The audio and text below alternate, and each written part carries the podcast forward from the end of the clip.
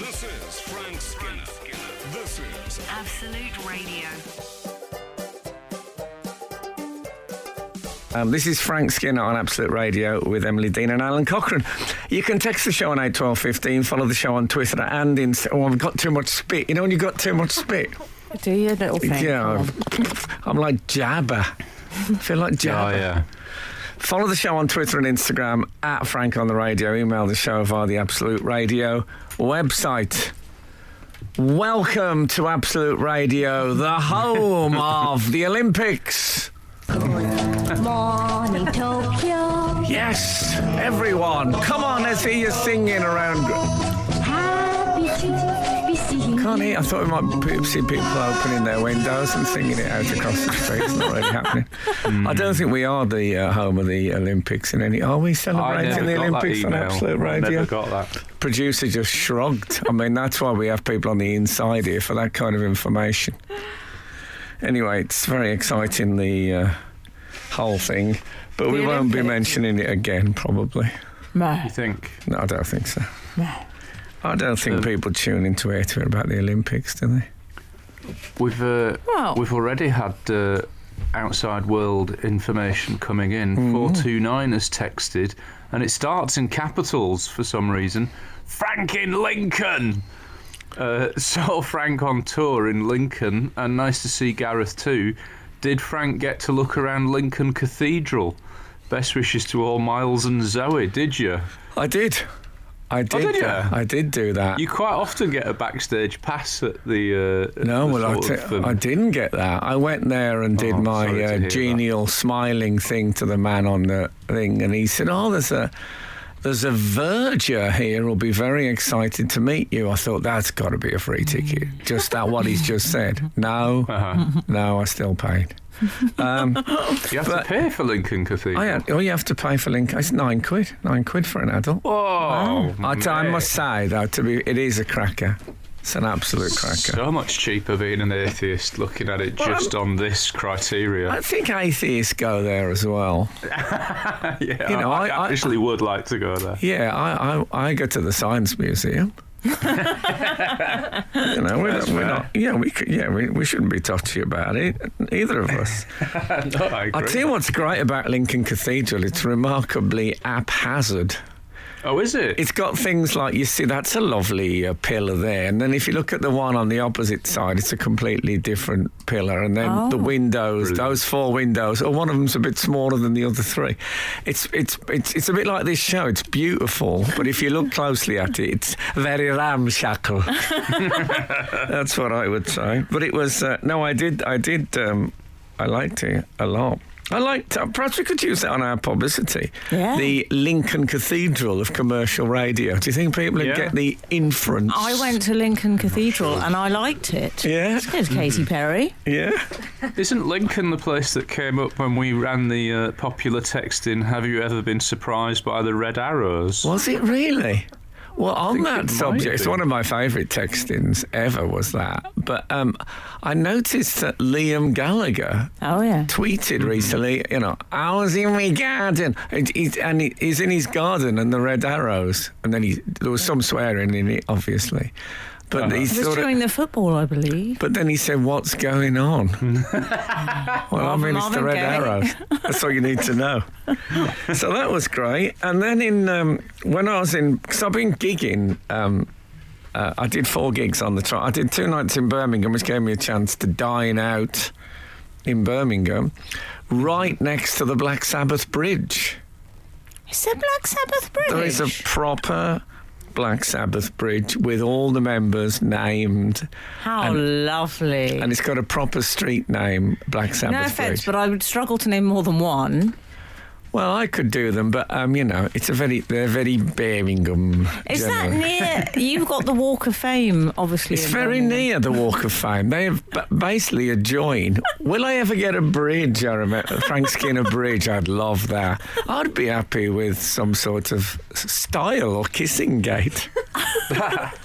um, kissing gate sounds like a big scandal, doesn't it? That someone was involved in um, Matt Hancock kissing gate. yeah, but um, no, not that. But it was brilliant. I also had a, a, a marvellous experience in Timpson's on uh, New Street, Birmingham. But I just tell it as a teaser so people don't go away. They'll say, well, I was going to go to work, but just want to hear this. S- Steve, I just listen to this Timpson's thing, see what. Power what that- surge from all the kettles going on. Exactly. See what that's about. Timpson's, I'll come back in. Yeah, come back in, mate. We'll listen to this together.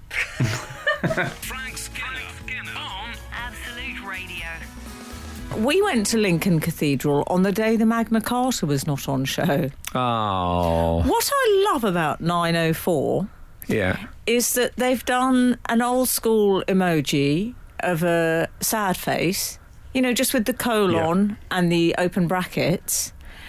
And then they've just said 1281. sad face 1281. I um I wish there was a, I, they don't suppose there's an emoji of an empty glass display case.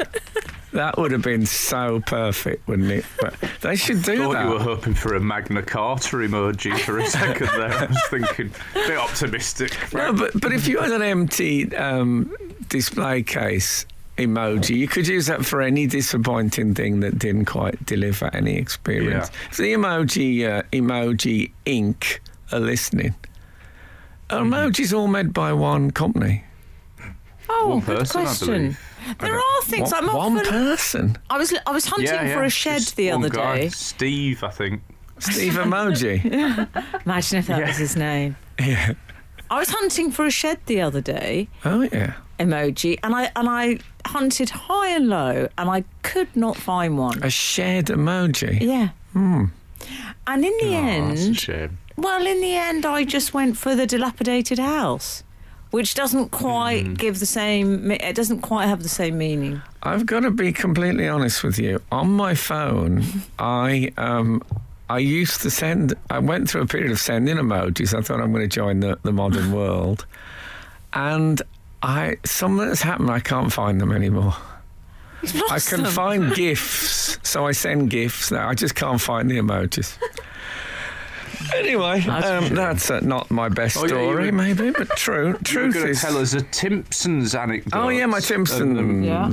So I was, And I like I like the sound of it because Timpsons. I think. Um, I mean, I don't often promote companies, but I think they're a great company. Actually, well, I, so there. Well, stick around. I went. Uh, so I was. I was wandered down. You got um, that Timpson's deal again, Al. we ate by Black Sabbath Bridge, and then we walked down into the centre of Birmingham. Lovely. I'll be honest with you. I was heading on course for Forbidden Planet, but in my pocket, I had a Pokemon alarm clock. And the reason I, I mean, that, so far this story's going to have to work very hard to get me in. Well, I've had uh, there's a problem. There's been problems with my Pokemon alarm clock. I tell you what I did. I did that thing when you leave a battery in it too long, and the battery starts to exude. Matter. gone. Yeah, Corrupted it's like sort of. exude Right. acidic green bubbling mess. That thing. Acid. Yeah, or as they, as we used to say, and uh, I thought sometimes you just can't. That sometimes it gets into the work. Anyway, I, I took it into Tim to Scott in New Street, Timpson. Sorry, I, uh, there's a lot Al, I need to unpack about this. Firstly, you have a traditional alarm clock. Secondly, it's a Pokemon alarm Pokemon clock. alarm. I bought it in Japan. you would bother to take it in to get it repaired. Well, since I bought it in Japan in I think it was about 2000, um, my son has got into Pokemon recently, so I thought, oh, I'll get the old uh, alarm clock uh, cleaned up. So I went in. Now, when you go into a Timpson's, there's a heel bar. They cut keys.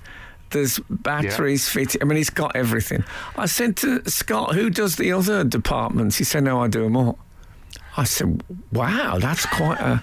You're a Renaissance man." You Scott." didn't say that. I to did. I did say that to Can't Scott. go into Timpson's and say that. And Scott said, "Well, I I'm going to do the voice. I, uh, I I'm allowed. I think I went. To, I went to the uh, Timpson's University, and they uh, they teach you all the skills."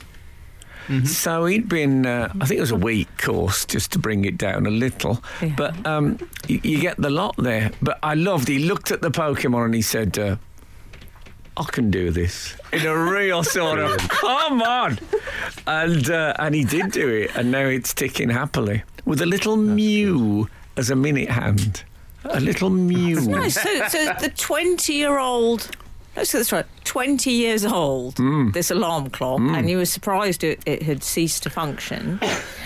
um, did he charge you, Scott? Well. I You don't know got- if I you can got answer. showbiz rates. I don't know if I can, and I paid. I, I paid him in kind, but I don't know. I don't want to get Oh, Scott into trouble, so I'm going to say Oh. yes, I did pay him. but also, he told me that when he'd first started going out with his girlfriend, in order to impress him, she told him that I was her uncle. Because her name, her name was Skinner. He said, and then I found out about three years later, you're not even called Skinner. and I said, he said, so I, he says I confronted her with it. So I did a message for him saying, uh, "Hello, it's Uncle Frank. Like, how you doing?" and all and all that stuff. So yeah, it was it was a lovely experience all round, and. Um, I, I was sad that, that Scott's graduation picture wasn't on the wall of Timpson's, but maybe that's something he can sort. Frank Skinner on Absolute Radio. You know, it's the Olympics at the moment. You are aware of that. We mentioned it earlier. I said, Oh, I would- yeah. Channel the s- home of the Olympics. I, it is the home of the. This show is the home of the Olympics. actually, Oh, better hurry you up can't with that. see but if through our window is uh, is Tokyo at the moment. oh yeah, But you can't you can't see it on Imagine the if radio. Absolute Radio paid for us to slightly go to cloudy over the mountain today. It is. Did I ever tell you when I, about when I went to the the uh, Fuji Mount Fuji hotel? I must have done. Anyway, um, um, my uh, my son, we've been uh, away this week, and my son and um, his cousin. Elliot, who's fi- he's five and my son's nine. They di- they did an Olympics opening ceremony for us, especially just the two of them, with music and everything. How was it? It started off with a, um, a speech about the Olympics. And Let me guess, that I, I don't think either of them really know what the Olympics is, but they did a speech, speech? about it. It was just like you know, it's the Olympics, and there's going to be, a, and we had, we had to do some events and stuff. But um, And I should say, at the beginning of any performance, because I've been to a lot of Buzz's performances, he um he turns things on their head a bit because he says, "Please, audience members, take your phones out It's now all- to take pictures." it had all that. So he started um, uh, two really quite good ch- choices for the Olympics: "Higher Power" by um, Coldplay and "Jump" by Van Halen. Both of which were Oh, that's relevant, and they and all the dancing and miming worked. And then they stopped the thing and had a, a minute silence for the NHS, which they stood very solemnly. And I weren't quite sure what the exact, what the nature, whether it was. And then um, we all had to um, stand for the Israeli national anthem, which I had literally no idea why that one had been chosen. It's a great tune, but it just and that was it. Then that was uh, good luck, enjoy the Olympics. And I thought if only the real one had had this surreal edge to it. It's very uh, NHS and Israel centric. Yeah, but why I don't know. But uh, that that was uh, that was what happened. Oh, Oh, on um, I I went to the circus as well to uh, Zippo's. oh, how was 1974? I'm a big, you know, I'm a big circus enthusiast, and um, I got to meet this bloke. Um, who it's it's a vegetarian circus, by the way, no animals. And oh, uh, what's, what sort of a circus is that? no animal. Well, you can't have animals now because in case you're cruel, It's all you might people- people accidentally be tricks. cruel. Yeah. Oh, don't you get the elephants in a tutu? Oh no, no, no, days No, are gone. no. No, Oh, no. human Um, cannonball. Human cannibal, you could do. Oh. You can be as cruel as you like to humans, but um, the animals, a bit more respect if you don't mind. So um, I, um, I, I got to meet like the boss of the circus, and he took me to his um, to his caravan thing, and, and he had some circus memorabilia and all that. Did he? Yeah, again, another cliffhanger that's going to keep. Steve, now we're already late. We've done the Simpsons, yes, but backstage at the circus. Whoa. Phone Paula. Frank Skinner on Absolute Radio. I had um, a sort of semi-disparaging text about my music choices. I think earlier. Yes, you did. Did you? And someone said that when I say this is my favourite track, Well, do you want to hear exactly what they yeah, said? go on. Well, you might have to. Here you go. It was from Boy Lyle. Hi, boy. Credit to Frank on the radio.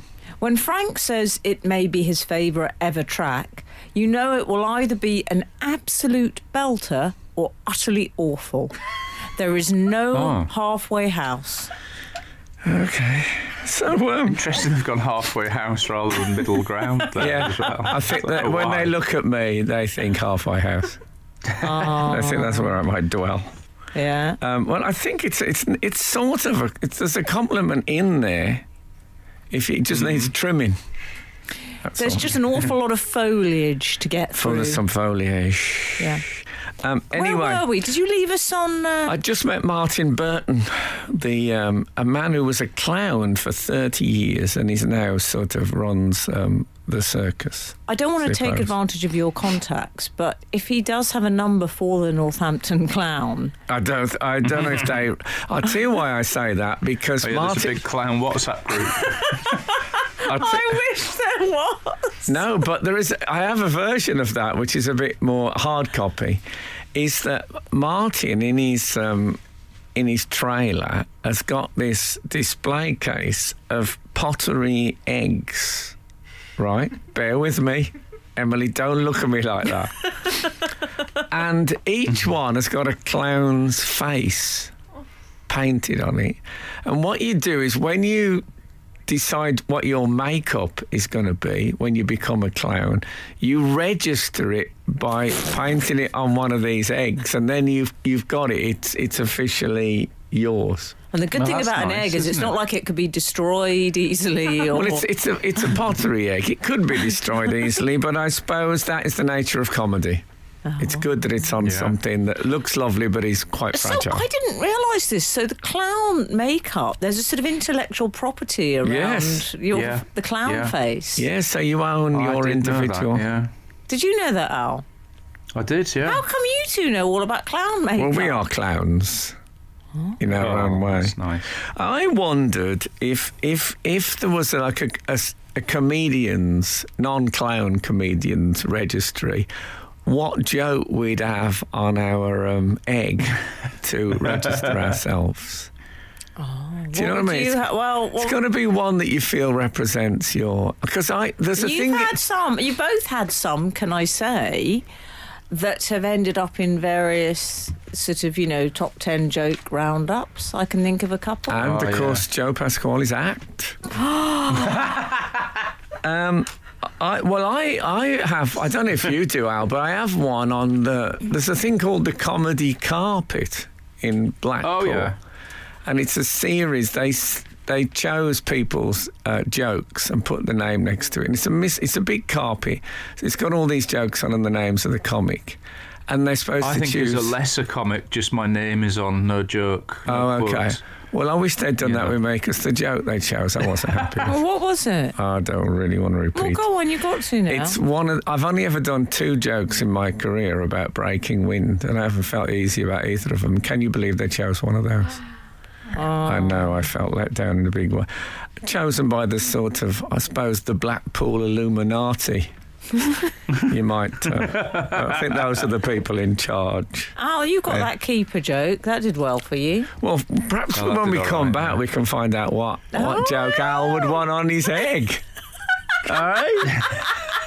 All right, that's that's a link I didn't Or- or anticipate. not. yeah, or not, or not. Frank Skinner. Absolute Radio. So we were talking about jokes. Uh, what would you have on your egg, Al? You prepared to say? You, you've uh, you've you've sent me into a, a mental quandary with your question because it seems I'm looking back on my entire career of many many jokes written and told, and they split into two categories, which seem to be short and quite. Uh, cheesy jokes, Mm-hmm. like a bit obvious that I don't really want put on the egg for posterity. I like a cheesy Or- egg. or really long jokes that I like, but they won't fit on an egg. Well, what about that nice joke you did that, wa- that had the Yes, mother. the Edinburgh gonna- Comedy Festival? You got you got in the top ten for that. Al. That's like Al is your son of with family, and you're saying, "Ah, why don't you tell him that nice joke you did?" nice joke. nice joke. Yeah, it doesn't really express the modern version of me, to be honest, Mum. Oh, okay. okay. Well, I don't know. I think well, uh, we don't want to talk about that, my Alun. essence. Tell him you're nice. the nice jokes you used to do. Um, well, 327 has said at school in He's the not gonna do 70s, I remember having to He won't blow do eggs. This Oh, yeah? involved pricking each end with a thick needle, then blowing the inside of the egg out, leaving a complete empty shell. Yeah. We had to paint a clown face on the egg. I never knew why, but thanks to you, I believe this could have been the original way of storing your clown face. Yeah. And this, they had, I still have the egg from What? the 70s. Where else are you going to eh? store your clown face? For goodness sake. Well, 275 has pointed out Frank, it says Frank is comedian through and through. Okay. Frank is comedian.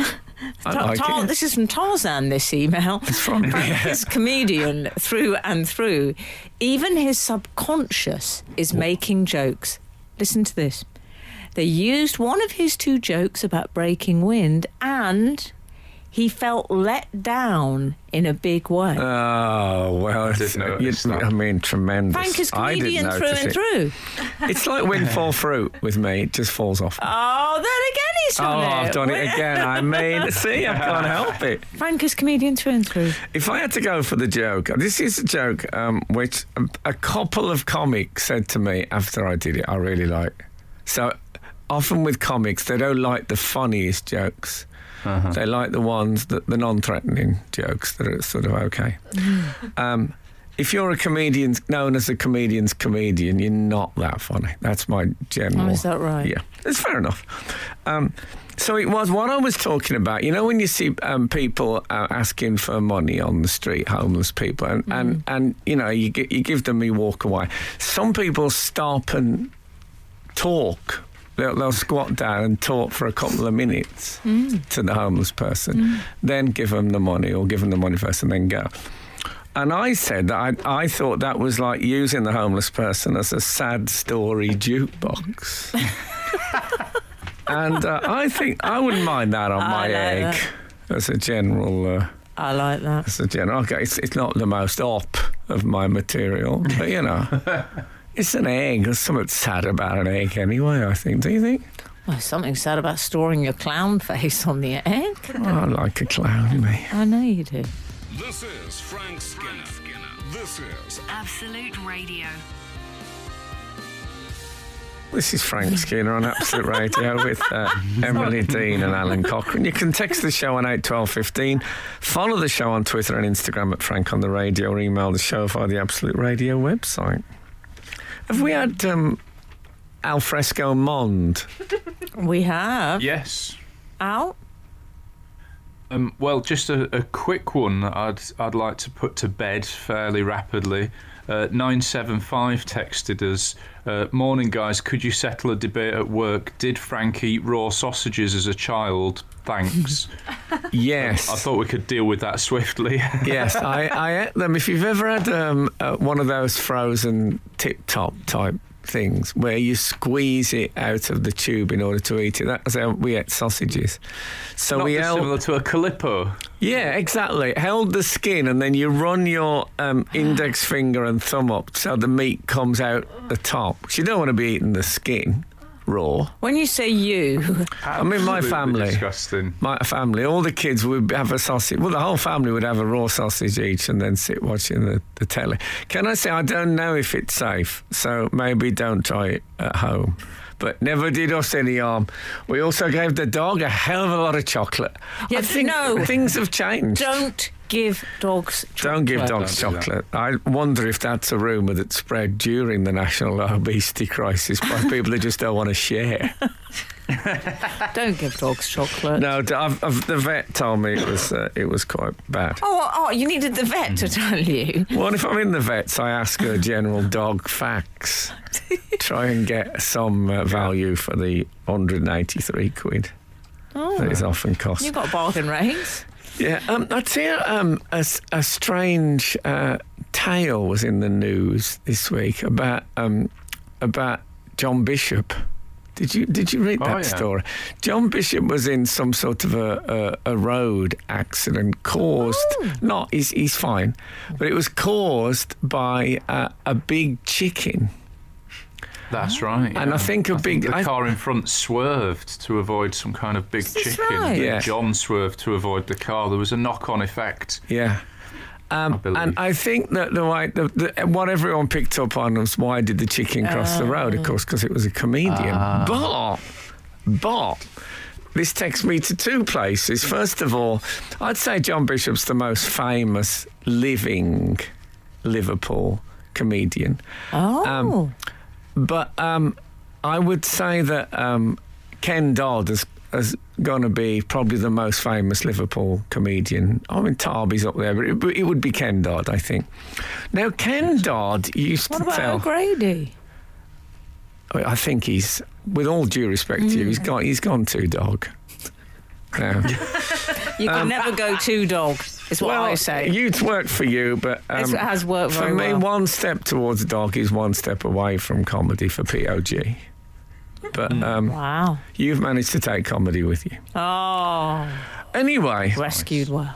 so Ken Dodd used to have a joke that he was driving down the road and a bloke went past in a car that was not the engine wasn't on it was drawn by an enormous chicken i mean like a six foot chicken that pulled the car and it overtook him and then when he got further down the road the car was um, stuck in the middle of the road and the, and the chicken had disappeared so he pulled over and said to the the bloke. He said, "Oh, your, your car stopped. What's happened?" And he said, "Me big hen's gone." Now that ah. joke was was got big laughs at the time because if anyone's car really badly went, first of all, I think it's a bit of a coincidence that there's a big big chicken and a big hen. Is it big both end? by Liverpool car.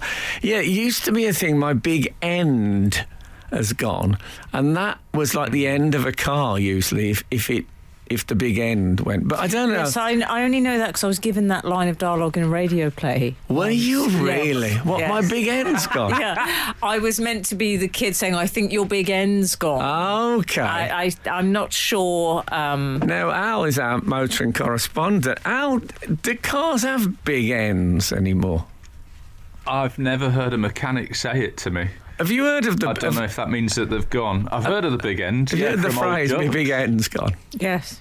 I, Yeah. I, uh, Well, if you'd have listened to my radio play, you would have heard it. yeah, I'm sorry I, I, I didn't hear that.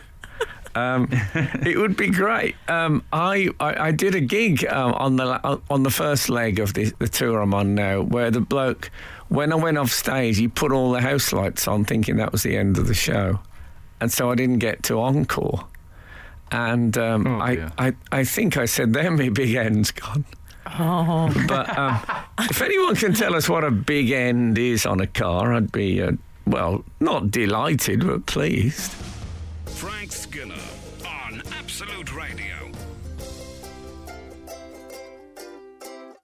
219 has, uh, has provided us with all cars with an engine has a big end. It's a bearing on the crank internally that it spins on. From uh, Mick Hurst in Holmfirth. All cars with an Uh, engine. 048. The big end of the crankshaft bearings and crankshaft, and every engine still has them.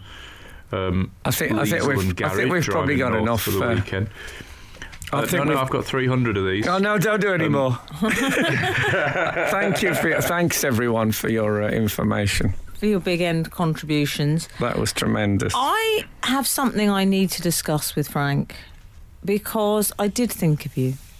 I did think of you over the last few days because your Who alerts must have been blowing up. Well, they went they went through the ceiling. It was quite a light. it was quite a late announcement. I went to bed, and I looked at. Um, I I just went to my general Who alerts thing, and Of um, course you did. And it was yeah, there was like twenty things saying uh, Jodie Whittaker and Chris Chibnall leaving. So yeah, it was it's it's enormous news in the Who community. Well, The bef- com the com Community. Does that work? Community. Absolutely not.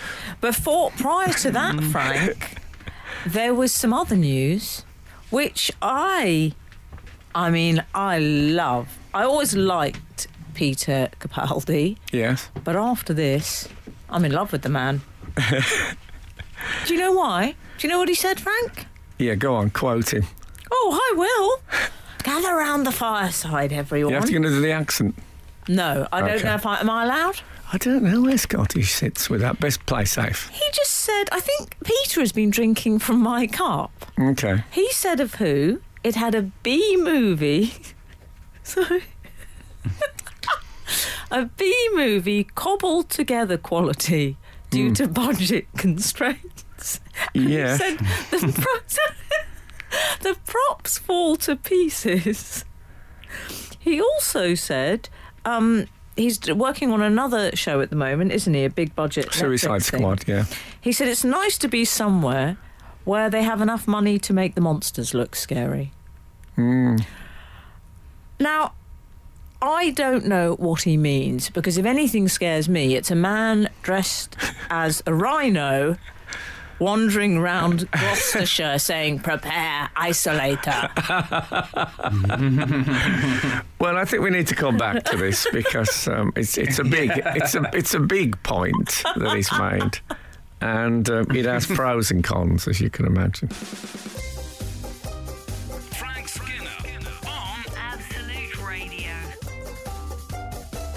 Um, we were talking about um, Peter Capaldi's statement about Doctor Who being like a B movie. Now, I know for a fact Peter Capaldi loves Doctor Who, so I'm sure it was said in in some kind of context. I'm sure it was, darling. Also, I don't really like what I would call quality.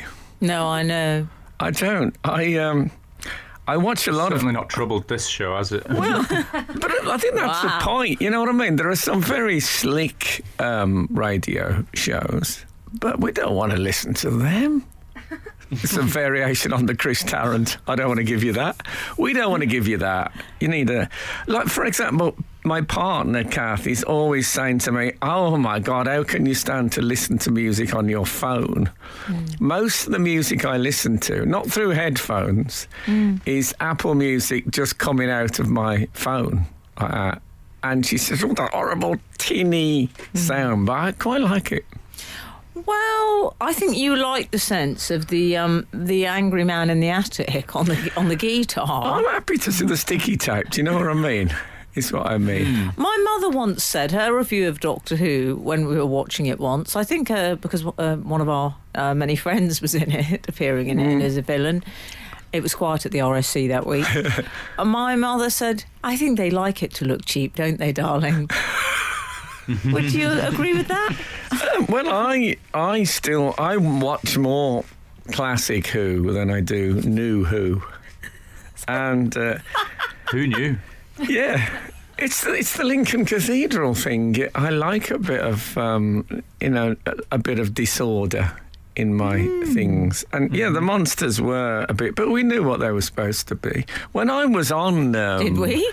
When I was on Doctor Who with Peter Capaldi, I remember that one of the um, technical team gave me this.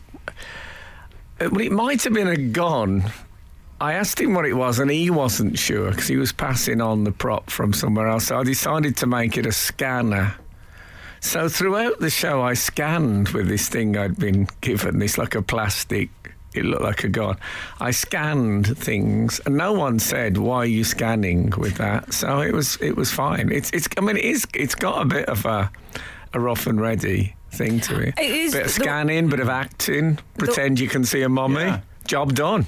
The weaponry, I suppose, is the thing that sticks out to me as looking quite plastic. Well, now I think it looks amazing nowadays. Do you? I so do. you think those rhino things with the holding the, The Judoon. Are you talking about the Judoon? the rhino things. They look great. that hold up the plastic and say catalogue human? You think that that is I think it's, like if anything, it's a gone. Mike Lee play gone in too terms of the realism? I'm sensing um, Emily doesn't agree. No, I, I'm, I'm sensing that as well. I don't think it matters mm-hmm. that. I remember if you watch the first ever doctor, which is William Hartnell, which is like in black and white. Oh, Billy Hartnell. Hmm. And uh, it, it was in the days where they basically did it. They recorded it live, if you know what I mean. They weren't. It wasn't a retakes era. Mm. Mm. And I, I, I describe this as w- like watching a waiter with a very overly laden tray of drinks walking through a crowded bar. Because whether Billy was going to get the line right, so he'd say, "Yes, well, we," uh, and you could. I'm at home going, "Come on, Bill." Come on, Bill. You, and you can see the cast going, Come on, Bill. Come on, mate. You can do it. And sometimes they help him out. But it never, ever detracts from the story for me. It's still still amazing. I know what you mean. Look, I can understand. I think the sort of let's do the show in the barn quality. Um, I can see why there's an appeal to that. There's something quite sweet and homely about it, and I don't think it's like that now. I think it's it's gone no, too it's glossy. much more. Oh, do you? Yeah. But can I tell you, when I was in it, imagine Peter Capaldi. I'm thinking this bloke is the doctor now. This is the programme I've been watching since I was six. And this bloke is being the doctor about, I'd say about 18 inches away from me. Ah. I wasn't really bothered about my little plastic scanner. Who cares? Who cares? anyway, there's bigger Doctor Who news, isn't there? What this is week? Davros' wife? Is that spin-off happening? oh, please. Oh, Omar Davros. Here comes Omar Davros. Where is my shopping? we'll come more of that. Don't go away. No, really, please. Frank Skinner. Frank Skinner. Absolute Radio. We're talking about Doctor Who. We briefly mentioned uh, Davros, one of my favourite Who characters. Frank has said, you may remember Al, um, he's. Uh, We were talking uh, uh, previously on the show about Davros's sort of interior life, his home life, and how we'd like to see missus Davros. I was thinking she could have like a little pinny around the Dalek bottom. yes. Old school. Yeah? Yeah. Do you be up for that, everyone? I think that that would Okay. be have ornaments on the uh, on the console. Yeah, and, and instead of all those wires on the head, uh, a bow, maybe. Well, she could have a version of the of the stuff on there, like curlers in, which I think would be okay. Okay. Anyway, so uh, we were about to move on to the um, more uh, headline grabbing uh, Doctor Who news, I think, um, which is that Jodie, is it Whittaker? Jodie Whittaker is leaving. Is that right? always called Jodie, I notice, by fans, whereas all the other ones have been called by their surname. Unless, like, Oh, like some of them are called, or- some they use the whole name, like Matt Smith, or to distinguish the two Bakers. But ma- but the, normally you would you would call the doctor if the doctor was surname was Whittaker, you'd say yeah the Whittaker era. But it's like uh, bit of uh, maybe the equality thing hasn't completely kicked in. People think oh it's a little bit disrespectful to use a lady's surname, not a, not for a lady. yeah, so um, she's going, and so is the showrunner. So it's a massive, massive change. I mean, she's saying she's going. Then they say, "Oh, I'm leaving," but then there's a six-part series, and then yeah, well, there's there's another three-part. I mean, I don't think they series. leave till the end of 22. Oh, So, well, yeah. Uh, There's there's a lot more. apparently she. Apparently, she tendered her resignation ages ago, but they couldn't read her handwriting Yeah. because she's a doc- Oh, doctor. come on. There is no ages ago in Doctor Who. just Remember that. Oh, good point. Good point. So yeah, so it's. I have a Uh, question. go on. Now, I don't remember when I was younger, and I should say my era was sort of be- uh, end, tail end of Baker. Hmm.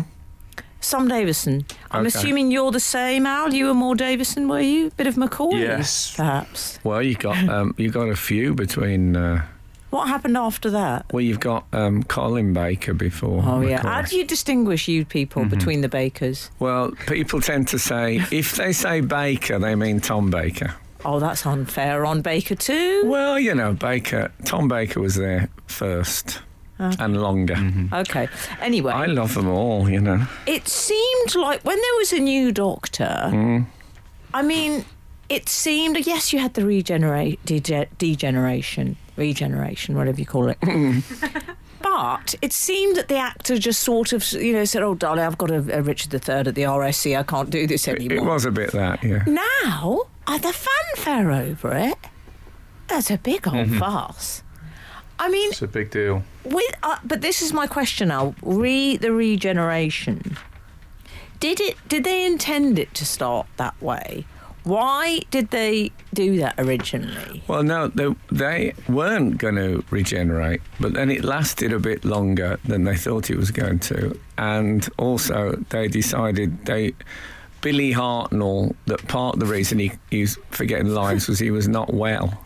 He was 53, I think, when he got the part, but 53 in the 60s was 73 now, at least.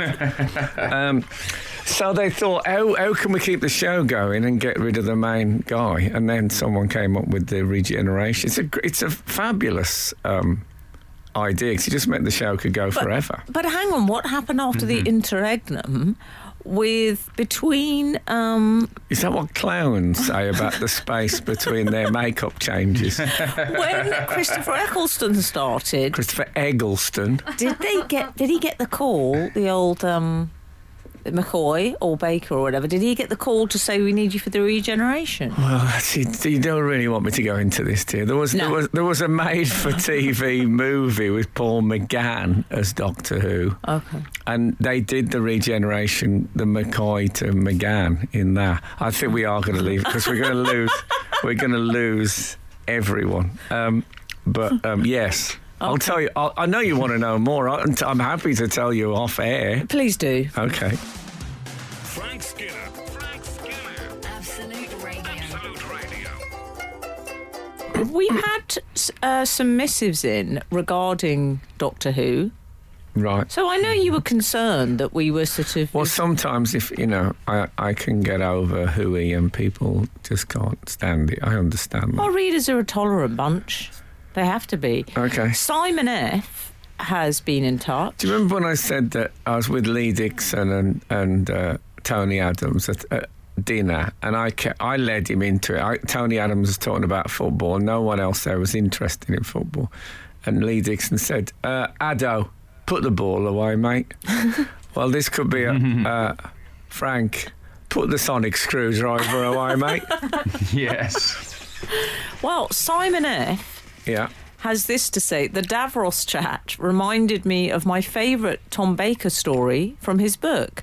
Tom Baker, who was the what number, Frank? He was number four. Oh, li- do you know? I find that quite attractive. What being number four? No, the fact that you just know all that, you know instantly. If I say the name, Yeah, Can I say his autobiography is brilliant as well okay. and People frightening, frighteningly honest. He says he talks about you know people said oh when I left I'd be typecast I'm too typecast as Doctor Who I'd never work again and I laughed left at them. I laughed at them sorry. And then I left and I never worked again. It's it's all stuff like that you know and I, and I got to play Holmes and Moriarty in the same stage play and I was awful at both of them. I mean he's really vicious on himself. Anyway, Simon F continues to get into character. so I can't even read this; it makes me laugh so much. The actor playing Davros. Bear in mind, Da- Davros wears a big facial makeup, extreme thing. Not. He sort of what he is, readers. If you're not familiar um, with him, he has a bald head and sort of wires going over his head. There's a slightly challenged molar situation hmm. and a black leather. Hmm. Well, in the old days, he had that, Frank. He had a black leather sort of polo neck. I don't know if it was leather or if it was a sort of. A, Leather, probably no Yeah. Doctor Who. anyway, he looks like if hmm. Dot Cotton had smoked twice as many. He, that's what she'd have looked To get into character, the actor playing Davros kept a crumpled brown paper bag on his head during rehearsals. Even during breaks, when you'd see cigarette smoke emerging from underneath it.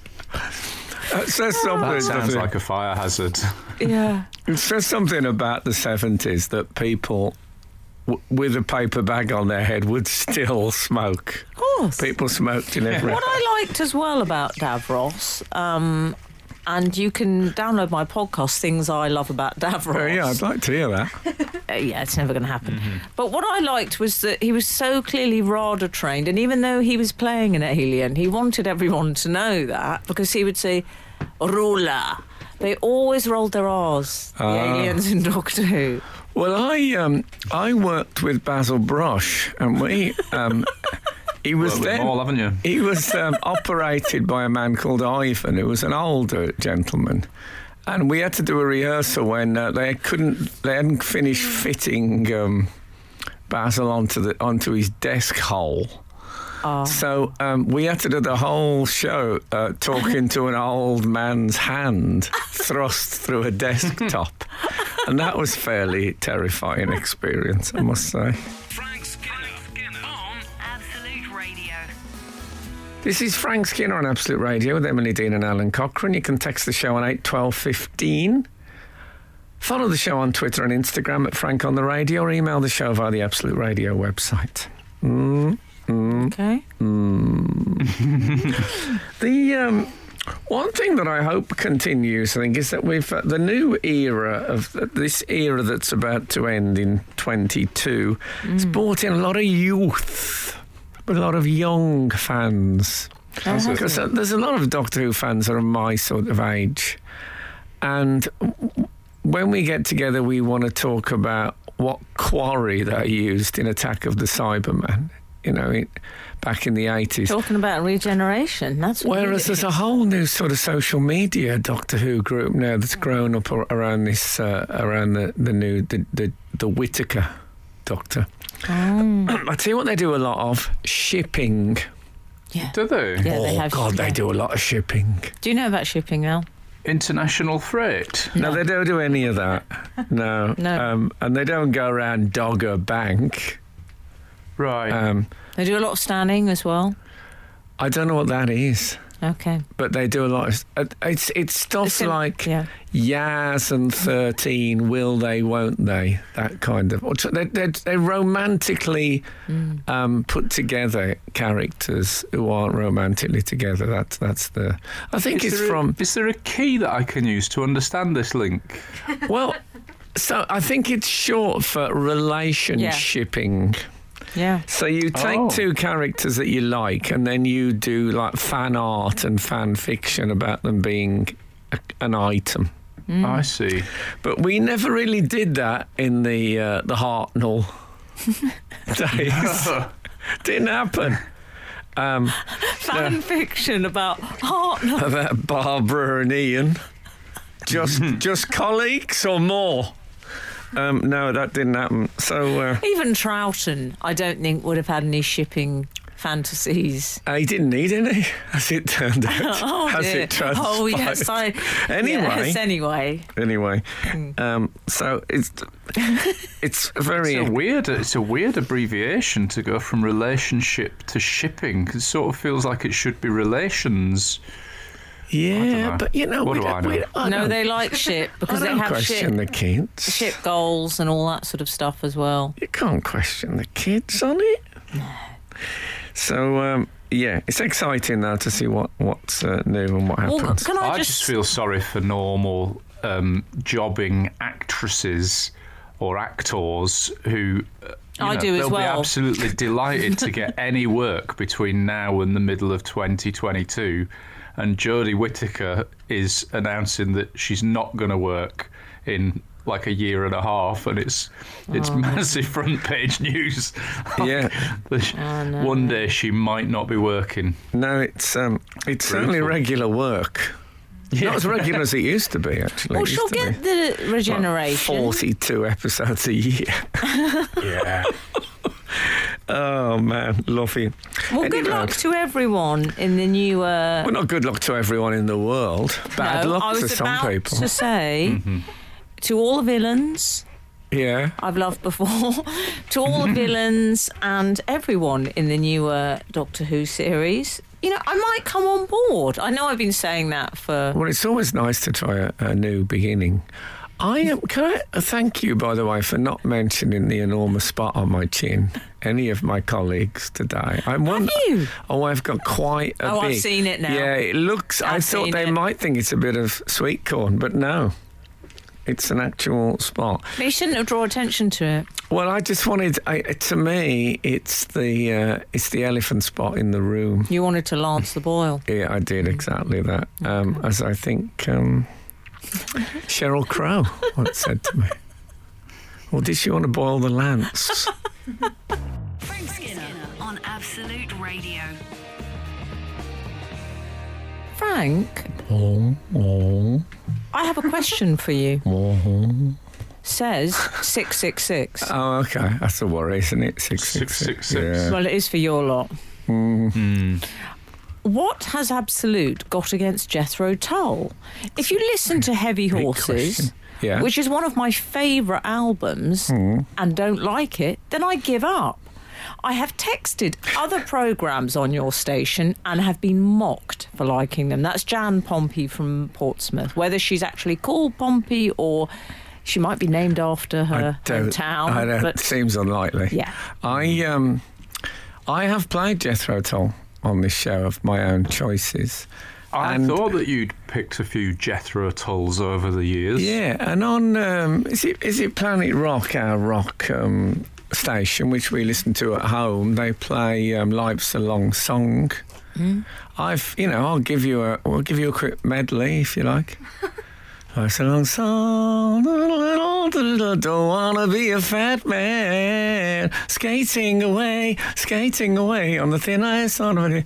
I hear you calling in my sweet dream. There's a bit of Jethro Tull just to keep you going, but I might do be. Not play. how I thought this would go. No, I love well, that. wow. I mean, I heard that in my childhood. That I felt like I was drowning then. I I love Jethro Tull. Uh, maybe I'll start with some Tull next week. What There you about go. that? There Tull you the go. next time. Pompey. I remember a friend of ours' daughter started No dating one of them, and he wasn't very pleased. This man, One of uh, Tull. yes, Oh, okay. he said, "My." I just remember he said, uh, "She's dating someone from Jethro Tull." It didn't go down well. I remember um, my partner's mother, Sandy, was talking to a former member of Jethro Tull at a festival. She was, I suppose she was about 75 at the time, and he was chatting away. He suddenly turned his back on her, u- urinated for about a minute and a half, and then turned back and carried on the conversation as if nothing had occurred. And you know, and that's actually the uh, Brian. Was it Brian from P- Placebo? Oh, yeah. Uh, was very polite to your mother-in-law. well, they went, they went to Nicaragua together on holiday. Of course it did. Funny old world, isn't it? Also, Al, have you spotted uh, this final word on the big end from 2000? Uh, I haven't, no. This is Do one of our tell. correspondents 2000. I first heard the term big end from the secret diaries of Adrian Mole books. Oh, they, they were big. He would go on about his dad saying the big end had gone on the car. No idea to this day what part of the car that is, but it's big and at the end. That's Penny in Southport. Well, I can tell Penny that I, I was uh, driving on the uh, M40 last night, and I started getting uh, these messages that come up on your dashboard saying tyre pressure low, stop carefully. And it lets you know which tyre is the problem. And it, all four tyres were signified, which seemed a massive coincidence. What are the chances? what are the chances? What are the chances? And uh, and so um, I, this whole show now has been in tension that I'm waiting for a man to come and look at my car. It should be observed that you were driving in one of those police chases and they'd fired a lot of um, nails out at Did one I not point. mention the police chase element? No. Oh, I, I mean that's. Just, I thought it was crucial to the story. no, thanks for that. Yeah, I yeah I, I was in uh, I was in a, a police chase, and uh, I could hear the voiceover saying, "What's this character up to? um, look at this clown." I wish Martin Burton had said that to me when he showed me the eggs. Frank Skinner on Absolute Radio.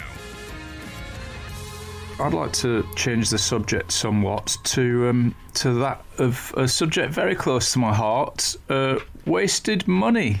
um,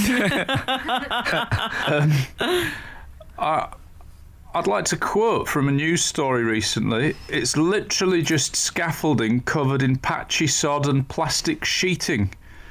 And that's a This Twitter is Peter, user. Cap- Peter Capaldi talking about Doctor Who again. the latest episode.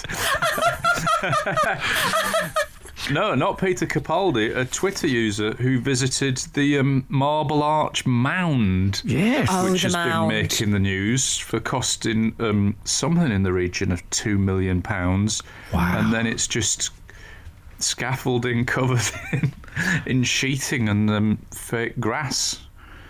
I mean, the MAM has been. It's been an absolute disaster. I must Is that admit, what they're I, calling it? The MAM? No, it's what I'm calling it. I hadn't heard of it at all Marble until the Arch. stories came. I'd heard of Marble Arch, but not the Mound. Um, Yeah. Until this week, people said it was a disaster. I didn't even know it was imminent. Well, you probably, like me, thought that one thing that London had enough of without creating them was hills.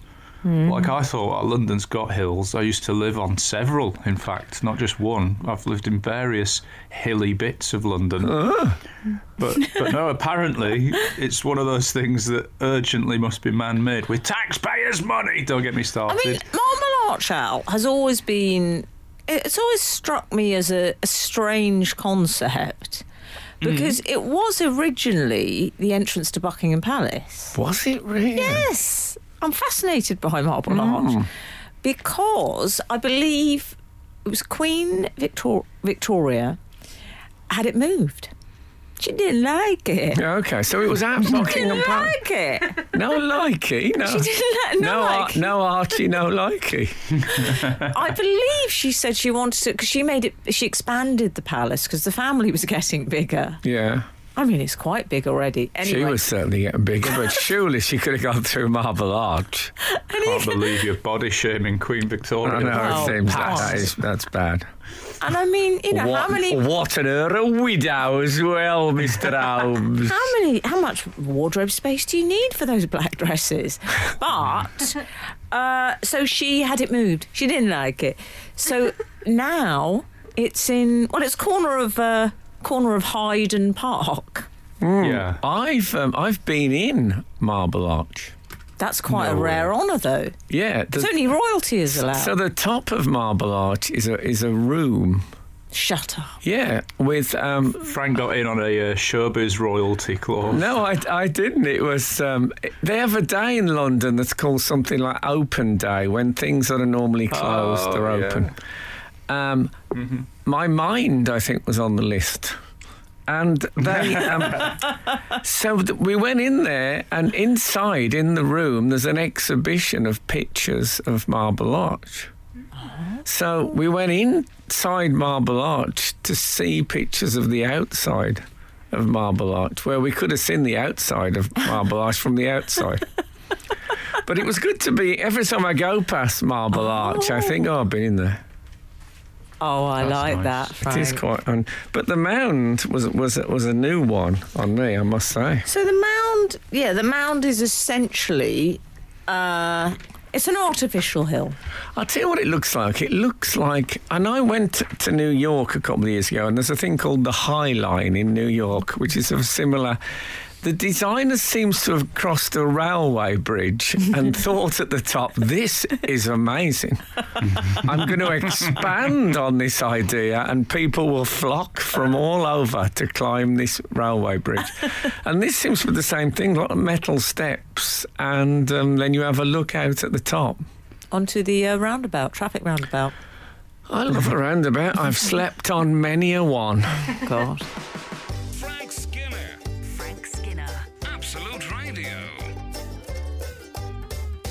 So we're talking about Yeah. Marble Arch Mound, Al. This mound is it a large? It's a large body of soil as well as like it's like it's been wedged under a railway bridge. Is that that's basically how it works? isn't it? Yeah. It says on their website, you will not miss the 25 metre mound when you arrive.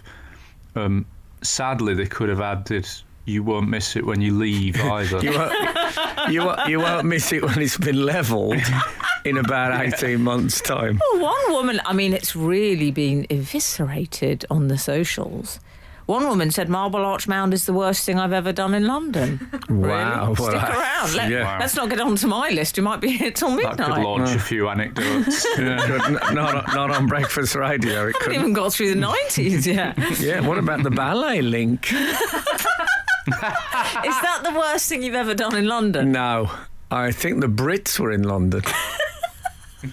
um, I mean, what I love about it, there's a, there's a suggestion which I really enjoy that when it was designed, when they went and had a look at the site and all that, they did it in winter. Yeah. And so you could see loads of stuff because there was no leaves on the trees. Yeah. But they've opened it in July and people can't see anything because of leaves. I mean, what is the point? 8, 12, 15. What is the point of the ascension? Is it yeah. to Frank Skinner? That question to you. Well, it's it's got to be observed. I mean, most of the places I've been in the world, um, the big cities have got things that you go up to look at the big city, but you usually go up a lot higher than the railway bridge um, of soil, as I think it's now known. Um, so no, you're not. You could go and look out of a, a window in a in, an, uh, in a department store. Everything's You can't do that by- in London. There's there's no tall buildings. There's no like towers. No, you- there's No there's nothing really. No, it's mainly bungalow central London. um, I, it's I like the idea of a, a terrible monument. So do I. Um, I, I hope there's there's some mounds. Now here's the thing. This is a mystery. I on the A40. I th- I'm sorry if this is a bit London centric, but it's a see it as a general thing. Um, on the A40, there are some mounds. They look a bit like um, very neat Anglo-Saxon burial Oh, mounds. I know the ones you mean, Frank. And someone said to me that they are the landfill which is beneath them. You know, because it's never all soil. There's always uh, landfill. Was um, old Wembley, Shut old up. Wembley Oh, Stadium. That's good info, if true. Yeah, so sort of spirit of '66 in breeze blocks underneath these mounds. And whenever we go past, uh, my son Buzz says, "Wow, there's the there's the Wembley." Uh, mounds, and I always think I hope I've told him something that's correct about that, and then he's not not living a terrible lie because of me. So if anyone knows about it, I'd, lo- I'd love to hear about it. They had to put old Wembley somewhere. Yeah. You can't just, you know, leave the rubble line about. I'm glad they hadn't done that for the final. Let's put it that way. I thought I might have been walking back with a bit of old Wembley in my temple. Frank Skinner.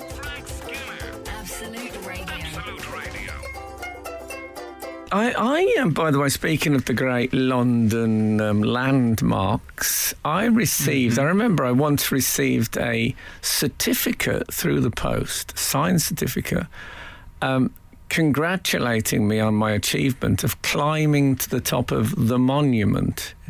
You know, Oh, the yeah. monument which I think um, marks the Great Fire of London. It does. I've been up there.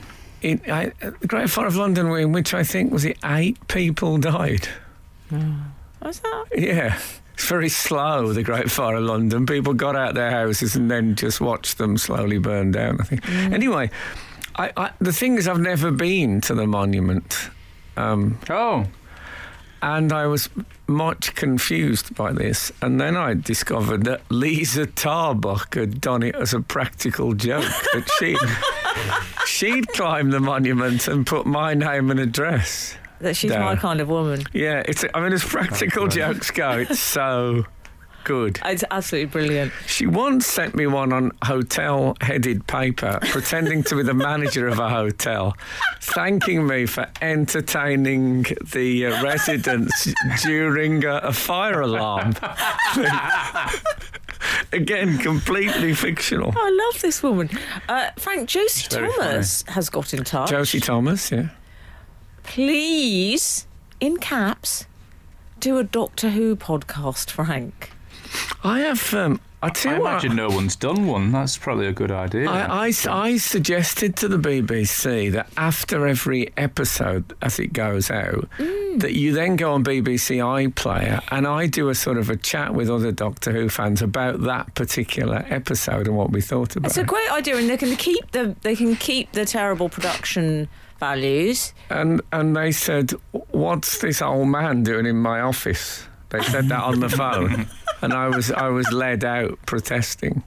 So that was the end of that idea. Oh, darling. So I hope I hope the arch um, survives. It's But very the near. arch will survive. I think the mound will get cleared away. It's very near. Um, they had no choice, isn't it? It's just down the road from they had no choice, which yeah. is the animals at war monument. She's not allowed to do jokes about because let's face it. I'd say the UK's two favourite things are animals and the war. Yeah. Um, but they had no choice. Um, Oh, I think is an unfortunate because it sort of suggests, well, then, can you be classed as brave? Is that brave? Is Yeah. that bravery? But yeah, we won't go into No. that. You know, those those Alsatians that I don't uh, think- did stuff. It's the worst tourist attraction in London. What the mound? What is the worst? Do you think? It is bad. I, I've got to say, I think uh, Mrs. Tussaud is up there. Oh, okay. Basically, because it is about 35 quid a ticket, I believe. Mm, I don't know exactly. My, I don't remember know exactly, but it's in the region of. you can sit in the um, pilot seat with Chewbacca and look like you're flying the Millennium Falcon. So let's not, you know, Fair enough. yeah, let's not write it off. There are great That's things. worth in- 34 quid of anyone's exactly, bastard. exactly. How matted is the Chewbacca? No, no, no. That he's well groomed. The the Chewbacca. I can't. I couldn't complain. Okay. I've always thought that anyone in um, in Madame Tussauds who's wearing a mask, like Sp- Spider Man, I always think if you if you took um, the mask off, would be. Um, Dirty Den or something underneath. I don't think they throw them away. Any masked ones. No, not at all. I mean, there could be some, you know, severely cancelled people who are there being lauded as superheroes. Doesn't seem right to me. Yeah. We're all different. I did once go, occasionally at the Tower of London, very occasionally, they open uh, St. Thomas More's cell where he spent his last days before being beheaded by Henry VIII. And I went there when it was, um, it's quite a big Catholic thing to go to. That's- and and there oh, was a, we were shown around by a beef eater. And he said, and then, uh, and then in the end, he, uh, at first he was allowed books and writing paper, but then they took those from him as well. And he had, I said, um, how long um, was it? Did he have to live in here without books or writing paper? He said, I don't know. I thought, oh, okay, guide, you're the guide. Did you forget you were the guide? Um, it's definitely you, the guide. There's no one else wearing a red tunic in here. and then I realised Michael Jackson was on the tour. No, he wasn't. um, so look, um, we come to the end on that fabulous anecdote of how rubbish beef eaters are. Um, we come to that. Thank you so much for listening to us. The car man is here. My car is being mended. I'm going to go out and meet him. Very exciting. Look, um, if the good Lord spares us and the creeks don't rise, we will be back again this time next week. Now get out.